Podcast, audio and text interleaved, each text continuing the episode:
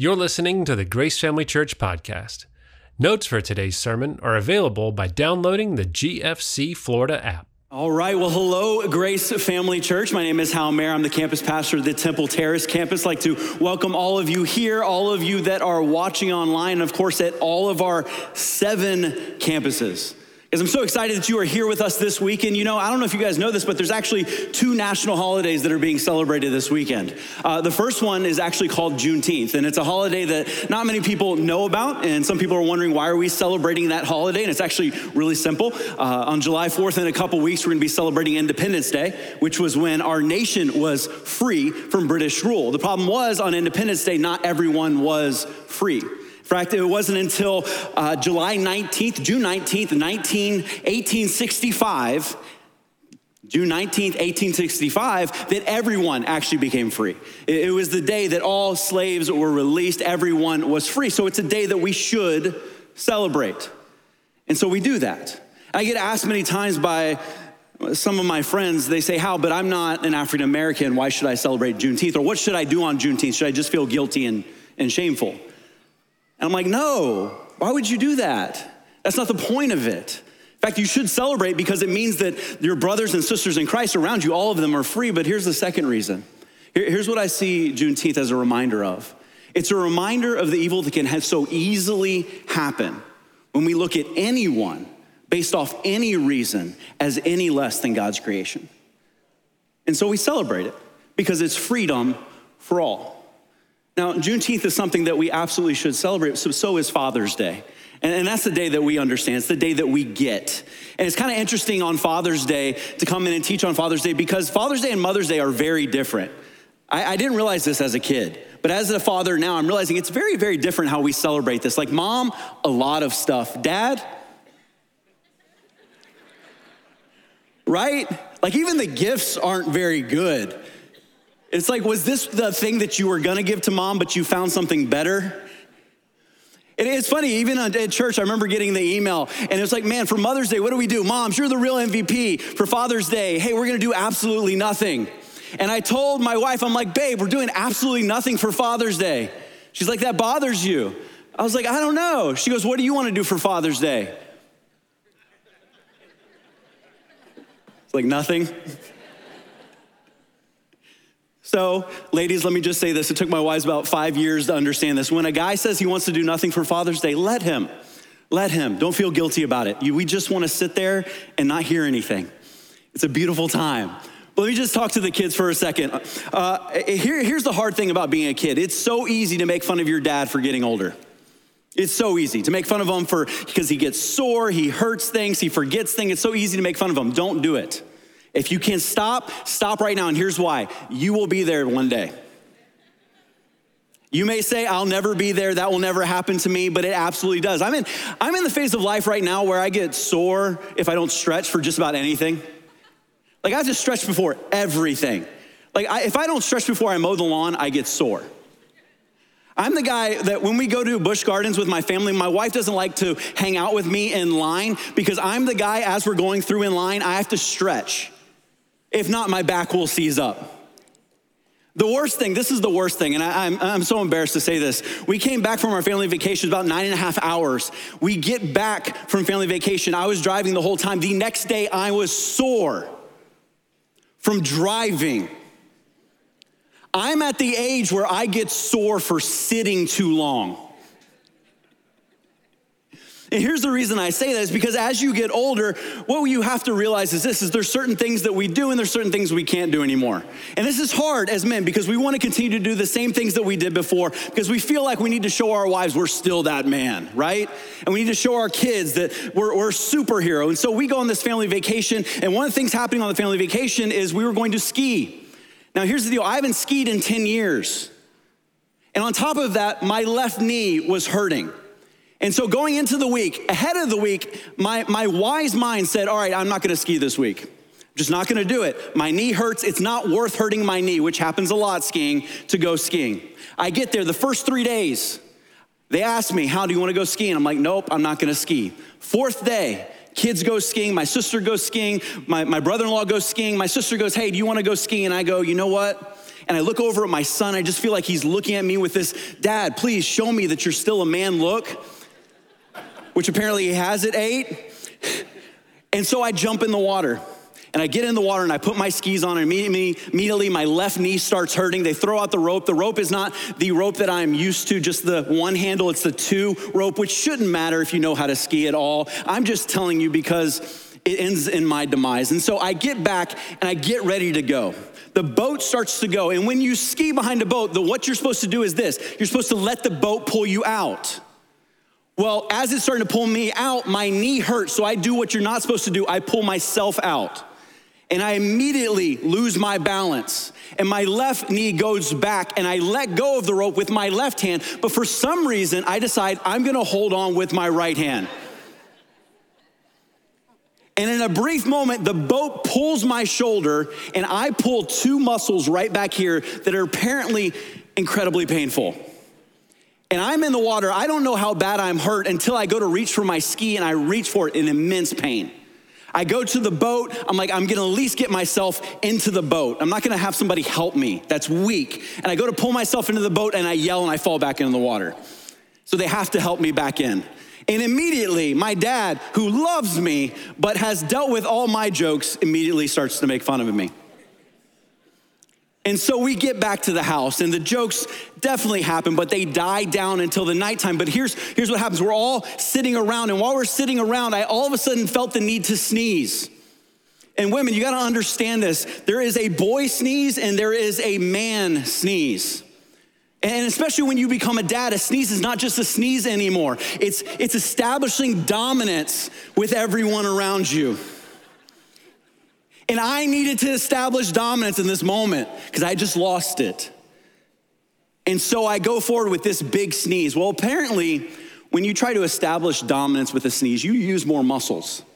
And so I sneezed and pulled whatever was back here and yelled at the same time. Everyone was quiet. Then my loving mother laughingly asked me if I was okay. It's like, thanks, mom. Then my sister, my sister's a physical therapist. She comes up to me. She says, Hal, look, here's the deal. It's to heal, but you're to need to stretch it out. You're to need to do these exercises so it doesn't happen again. And really, that's what getting older is, right? It's hurting yourself and doing rehab. That's part of it. You hurt yourself and you do rehab. And what happens as you get older and older, what tends to happen when you see with certain people? They hurt themselves and they go, you know what? I don't want to do the rehab. So they hurt their knee, they don't do the rehab, so they just walk with a limp. They hurt their, their shoulder, they don't do a rehab, so they just go, and this is as far as, as far as I'm gonna raise it. I remember talking to a guy, I'm like, why don't you do the rehab? He's like, it's just gonna happen again. But here's what happens when we, when we hurt, get hurt and we don't do the work, we decide there's certain things in my life that I'm now closed off to. And in the same way, in the same way, when we sin, and we decide it's too big for God, we close off areas of our own life. We close off relationships. We say, no, no, no, I've hurt that too much. God can't save that. We close off uh, opportunities. God can't use me for that. I've sinned too much. And what we start to do little by little is we just stop living the life that God had for us. See, that's the story that we're gonna be talking about today. The story today that we're gonna be talking about is David with his son Absalom. And this is not a story just for fathers and sons whatsoever. This is a story that affects all of us. You see, last week we ended with the story of what happened with David and Bathsheba. I mean, David sees Bathsheba bathing, he wants her, so he calls for her, and then basically he rapes her. You're like, but he just called for her. Yeah, he's the king. If she doesn't come, she dies. And then she gets pregnant. David decides at that point, oh, I'm gonna have uh, her husband come back from battle and sleep with her. Nobody will know. Well, he won't do that. So he sends the husband back with orders to be in the most dangerous place so he dies. So David commits rape and he commits murder. And it's not until the prophet Nathan comes to him and calls him out on it that he repents. And he does. He absolutely repents. He repents and he realizes there's consequences. But from that moment on in David's life, as you read, he just stops. He just stops. He goes, I've done too much. I can't do anything else. And you see him stop leading. You see him stop parenting. You see him stop caring about the people around him. And we see it in this story. You see, David had a son named Amnon. And Amnon really, really liked his half sister Tamar. Apparently, they grew up in the Tennessee area of Israel. I was born in Tennessee, I can say that. But he absolutely, for some reason, was infatuated with her. And Amnon was sick, so Tamar comes to take care of him. She takes care of him, and as he gets better, he grabs her and he rapes her. But he says after the moment he rapes her, he looks at her with disgust. He has disgust for her and he sends her away, which was basically killing off all of her chances to get married. Because in that culture, if you were no longer a virgin, you didn't get married. So he took away from her her virginity and her possibility of marriage. Her full brother, Absalom, was incredibly angry about this, and everyone looked to David for what he was going to do. You know what he did? Nothing. Nothing. For two years, David did nothing. But Absalom was angry. Absalom invites uh, Amnon over for a big party, gets him drunk. And because he's so angry about what he did to his sister, he has him killed. And then Absalom runs away. What does David do? Nothing. And I think I get it. Because what just happened with his sons? One son raped someone, one son killed somebody. Were those the t- same two sins David just committed? Parents, hear me on this. If you don't heal from your past sins, you will not help your kids walk through the same things. Absalom runs away. For three years, he's gone. In fact, David in that time is talking to his commander, Joab. He's like, Man, I wish Absalom would come back. I love him still. I wish he would come back. And so Joab goes, Well, send for him. And he goes, Well, I'm not going to send for him. And Joab gets so frustrated with this, he actually sets up this, this fake situation where he brings this woman in to act as Nathan did, to tell David a false story to make him feel bad about Absalom. David sees through it, realizes Joab is not gonna give up. So he goes, All right, Absalom, you can come back. But he goes, Absalom, you're gonna come back, but I'm not gonna see you. And for two years, Absalom came back and he did not get to see his dad. And Absalom's going, Why did you call me back? Why didn't you just kill me? So for five years, he hasn't seen his dad. Absalom goes, All right, Joab, you helped me last time. You, can you help me this time? Joab wouldn't come meet with them. So Absalom burns down his field. They get serious very quickly.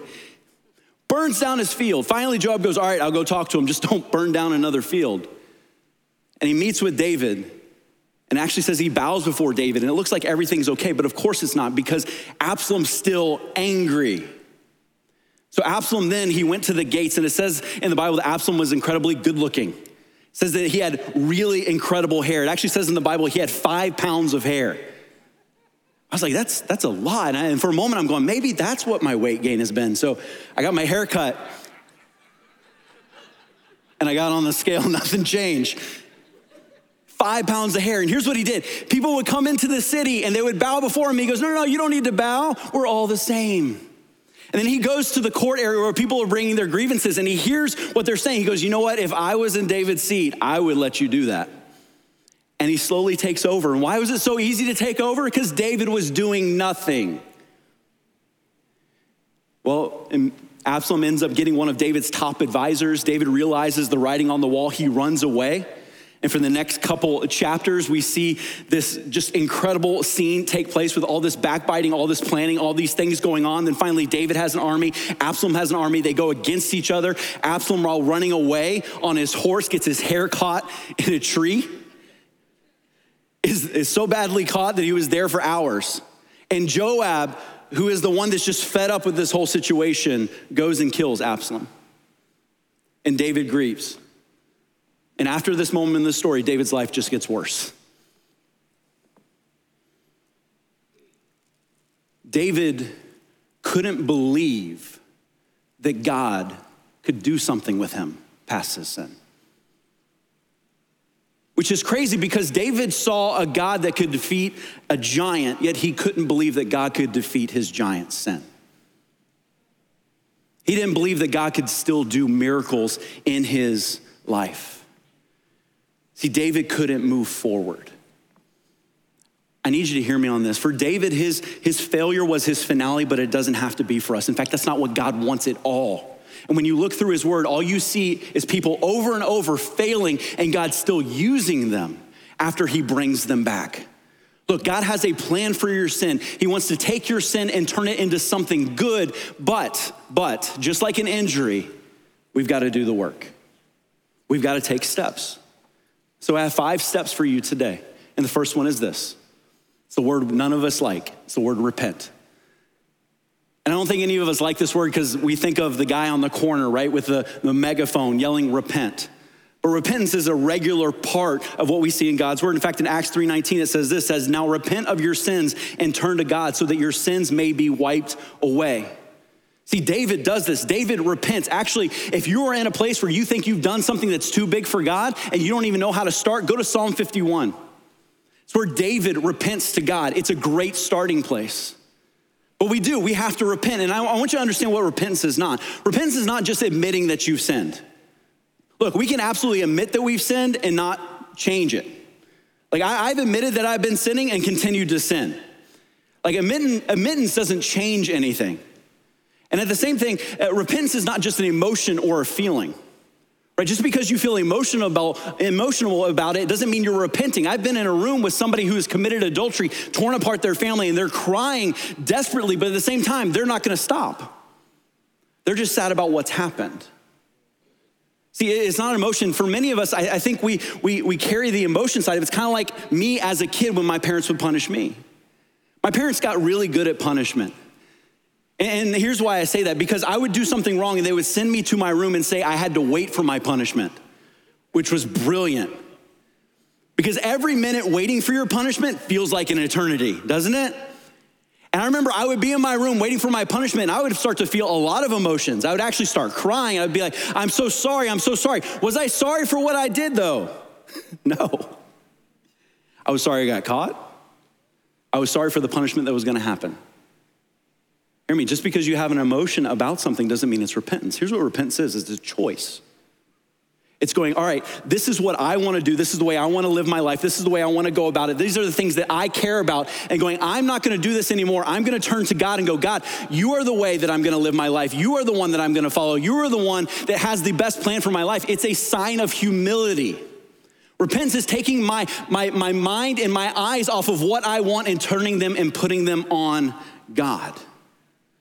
It's admitting that I can't do this on my own. It's realizing that only God can change me. See, here's what I believe. I believe one of the signs of spiritual maturity in a Christian, one of the biggest signs, is how long it takes after you sin to the point that you repent. Because that amount of time is the amount of time that things get worse. I mean, imagine for a moment if David would have repented earlier. Imagine if when he walked out on the balcony, he saw Bathsheba bathing, he saw her, he realized that was wrong because he knew it was wrong, and he went back in and he repented. None of this would have happened. Or even after he slept with her and he found out that she was pregnant, he went back and repented. Uriah wouldn't have died. But no, David waited till everything went wrong and he had to be called out to repent. See, repentance is so important in the Christian life because it's taking my eyes off everything I think I should do and it puts it on God. And here's what God does God is so amazing with this. He gives us a wisdom to see our sin for what it is and to understand our situation that we put ourselves in. He, he allows us to understand the circumstances that come out of our sin too. And here's why this is so important because step number two is very important it's expect consequences. It's expect consequences meaning we know that when we sin, there's consequences. Romans 6:23 says, "For the wages of sin is death, but the gift of God is eternal life through Jesus Christ our Lord." You're going, "Hal? That's talking about, you know, eternity." No, no, no. It's talking about the wages of sin. Look, when we sin, it kills things. It kills relationships. It kills opportunities. And there's consequences that happen, and we need to understand there's consequences. We need to know that. And here's one of the biggest reasons why because I see so many people who sin, who repent, but when the consequences come in, they go, Well, God must not have forgiven me. And that's not true. God forgives us, but He allows us to walk through the consequences, which is important because that moment before we decide to do the sin, we've got to remember there's gonna be consequences at the end of the sin. And actually, here's what's incredible about God is when we go through the consequences, he goes, I will walk with you. Yes, you caused that on yourself, but come close to me and I will walk with you through the consequences of your sin. See, David repented. He absolutely did. He understood the consequences because Nathan told him the consequences, including losing the son that Bathsheba would give birth to. But what David couldn't do is the hardest thing for us to do. I'll be honest, this is the hardest thing for us to do, and it's what David couldn't do, so it's what we must do. And here's step number three is replace guilt and shame with forgiveness and hope. Replace guilt and shame with forgiveness and hope. This only happens if our eyes are on our Savior and not on our failure. Because when we look at our failure, all we want to believe is that we are a failure. All we want to believe is we need to be filled with guilt. We need to be filled with shame because that's what we deserve. When we look at our failure, you know what we don't have? Hope. See, the enemy is so smart in this. You know, before we do the sin, what does he do? He goes, Oh, that's not a very big sin, Hal. That's not a big deal. You'll probably get away with it. It won't hurt anybody. In fact, if it hurts anybody, it'll only hurt you. And then after you commit the sin, what does he do? He maximizes it. He goes, Oh, that was a big sin, Hal. No one's ever gonna forgive you. In fact, what he does after that is he takes that sin, he takes that action, he takes your identity, and he puts them together. He says, Hal now you are that sin. And the only way that we can combat that lie is to look to our Savior that tells us who we really are. So we, we've got to choose to fight the lies. And the only way we do that is by looking at Jesus. Do you know this? Jesus has never been shocked by your sin. Like, I need you to know that. Like, never ever has Jesus been up in heaven and gone, I died for a lot, but not that. He's never said that. In fact, before he died, he knew all the sin you would commit. And he goes, I'm still gonna die for you. In Ephesians 1 4 to 7, we actually see Paul talking to the church in Ephesus, and he's explaining this. He says, Even before he made the world, God loved us and chose us in Christ to be holy and without fault in his eyes. God decided in advance to adopt us into his own family by bringing us to himself through Jesus Christ. He knew ahead of time what we would do, and he goes, You know what? I'm still going to adopt them. He says, This is what he wanted to do and gave him great pleasure. So we praise God for the glorious grace he has poured out on us who belong to his dear son. He is so rich in kindness and grace, which is what we need, is grace on top of grace. That he purchased our freedom with the blood of his son and forgave our sins. What does that mean? Nothing has surprised God. There's nothing you've done that God hasn't planned for, which means this all of us are still on God's plan A for our lives. We're all still on plan A. Some of you are like, no, no, no, I messed up a lot. I'm on plan like triple Z. No, we're still all on plan A for God's plan for our lives. I've heard this so many times, you know, I had a chance, but I messed up God's plan for my life. It's impossible. It's impossible to mess up God's plan for your life. Yes, you may end, like miss out on opportunities, but God's plan for your life knew the mistakes that you would make. He knew the low points that you would have. He goes, I'm gonna forgive it so that you can move forward and we can work together. And out of that, knowing that, we actually have what's called hope. See, I think it's the difference between Judas and Peter. Judas and Peter were disciples of Jesus. We know this. Judas, he, he betrayed Jesus to the religious elite, basically set up his death. Peter told Jesus, he goes, I will never deny you. And then when he was uh, in Jesus' trial, he denies Jesus three times. One of the times was to a middle school girl which we make fun of him for, but middle school girls can be a little scary. But he denies Jesus. Judas felt so guilty, he hung himself. Peter, filled with guilt when Jesus raises from the dead, goes and talks to him. Jesus says to Peter, he asks him three times, he goes, Do you love me? Because he wanted him to answer three times, just like he denied him three times. And Peter three times says, Yes, I do love you. So Jesus said, Feed my sheep. And on the day of Pentecost, which was the starting of the church, Peter was the one chosen to speak to thousands of people. God took his failure and turned it into something good. What was, what was the difference? Judas took his guilt and shame to the grave. Peter took his to the foot of the cross. Be careful. There's this belief, and what the enemy wants to tell you is you just need to live with that. And that's not true. We can take it to God and He can use it. And here's kind of the interesting thing God always wants to use the lowest, points in our lives. I, I, that stinks a lot of times. I'm like, God, use the good stuff. He's like, that doesn't show my power. Because when we see God's power, we realize how big He is. When we realize how big He is, we realize there's nothing He can't do. When we realize there's nothing He can't do, step number four makes sense. We can turn our failures into growth. Turn our failures into growth. Romans 8:28 it says this says and we know that God causes everything to work together for the good of those who love God and are called according to his purpose for them. What does that mean? That means no matter the sin that's committed against me or the sin I commit, God can work it for good. Now, the part that's misquoted so many times out of that verse and people don't understand is you have to actually be with God. Like it says, for those called according to his purpose, for those that love God, you have to stay connected to the power source for this to happen. I hear too many times people say, oh, well, time heals all wounds. Time never heals a spiritual wound, time plus Jesus does. God wants to heal our wounds, but we have to stay close to Him. And when we stay close to Him, He allows us to see our sin for what it is, and that allows growth. And how do we see our sin for what it is? We ask ourselves questions. We look at the sin. Here's the first thing you see there is to see the pattern. See what happened. What led to this sin? What feelings were before this sin? What caused me to look past uh, what I knew was going to happen, the consequences that were there? See, so many times uh, the sin that we commit over and over again, there's a pattern to it. There's a reason that we do it. And what we can do with God is look from the outside and go, this is the reason I get into this trouble.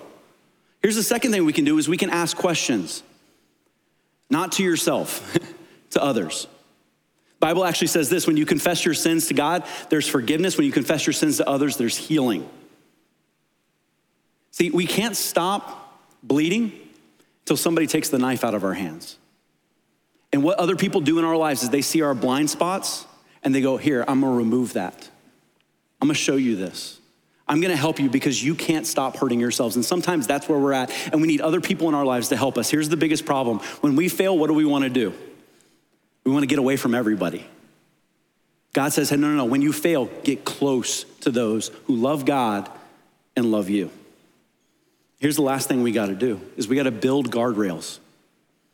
This is hard because what we naturally want to do is this is we want to excuse the sin and minimize the sin. Oh, it's not a big deal. It won't happen again. No, what we have to do is we got to look at, okay, how did this sin happen? Uh, ask the questions to our friends, uh, show it to us, and then we go, all right, this is why this sin is happening. So I'm gonna take two steps back and I'm gonna put up a guardrail. And here's what's tough about guardrails is the world around you won't understand them. Hal? Why don't you watch that show? Why don't you follow that on Instagram? Because it's sexual. And I know if I see anything sexual, then it could lead to a next step, which could lead to a next step, which could lead to pornography. Or, well, why, why don't you drink? Well, because I, I don't want to drink because I've gotten drunk before and I couldn't stop doing that. So I just want to take a step back and I won't even drink. I don't even put myself in that situation. Why don't you hang out with women alone? Because I don't even want to put that temptation into my life.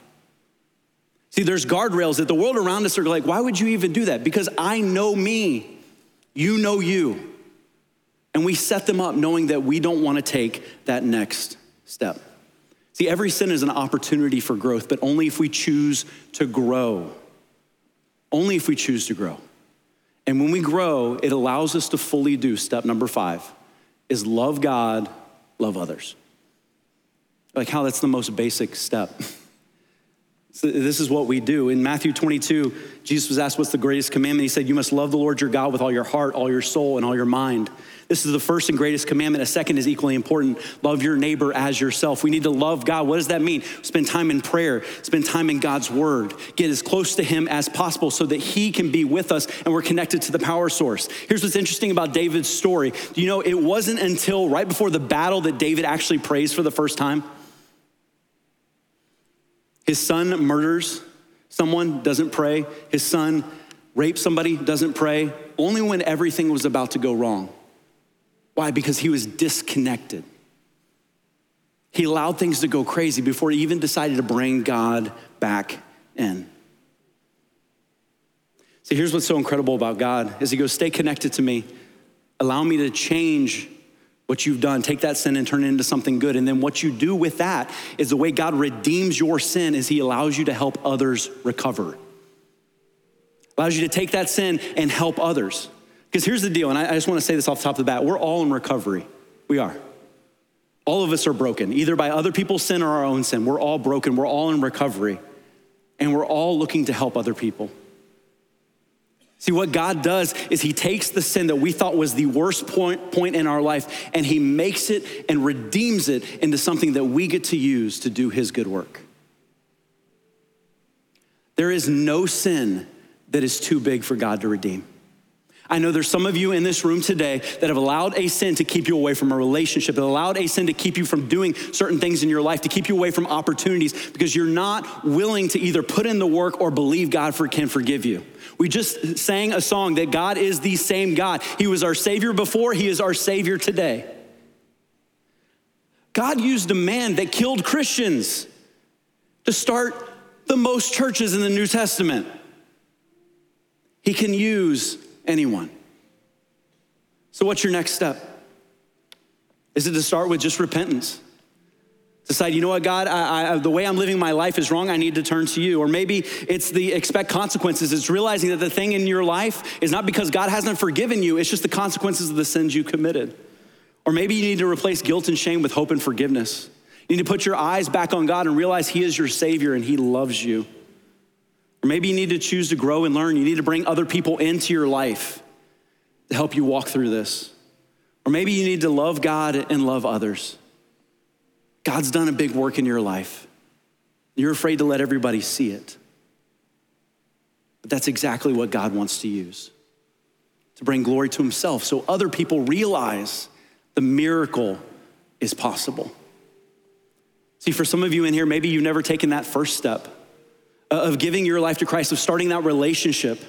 You've heard your entire life God is all about shame and guilt, but you're realizing today that's not all what God wants. God doesn't want us to sit in shame and guilt whatsoever. He wants to give us a full life filled with forgiveness and love and hope. So, today, if you want to start that relationship with Him and take that first step, I'm going to say a prayer out loud in just a moment that you can say quietly right where you're at. So, if we could, if we could bow our heads and close our eyes.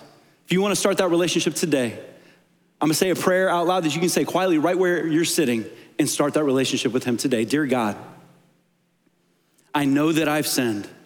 Please forgive me. I believe in your Son, Jesus, that He died, but that He rose again and He defeated sin. Today, I'm committing my life to you.